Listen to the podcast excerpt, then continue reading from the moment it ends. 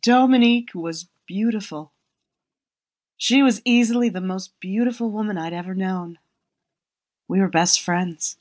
In fact, we'd been best friends for so many years that trying to remember how our friendship had developed, or what had really made it happen, was silly. I can still remember the first day we met.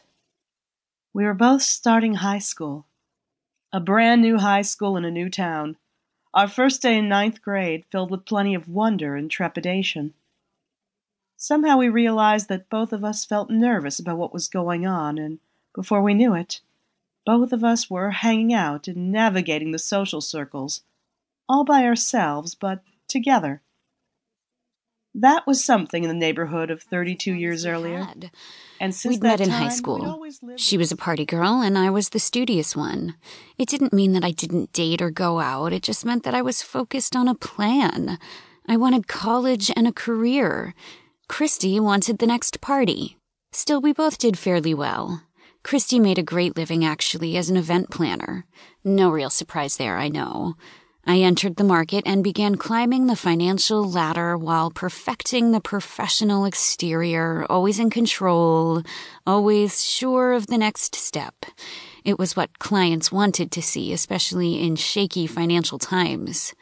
Christy didn't care about my deadlines, though, and she succinctly reminded me that I owed her for an appearance at a boring cocktail dinner with clients that ended up bringing my firm millions. So I really couldn't refuse. I told her I'd be ready at seven and to pick me up at my office. She tried to convince six me years. to go home and get ready. I'd had plenty of opportunities, but sex had kind of lost all appeal. The appeal disappeared when I got a call telling me my husband was in the hospital. I didn't make it there in time to say goodbye before he passed. Thankfully, my kids were both in their late teens, so it wasn't like they didn't understand why I was having a hard time, and they were also able to help with practical things like the housework and making dinner and such when it was something I couldn't bring myself to do.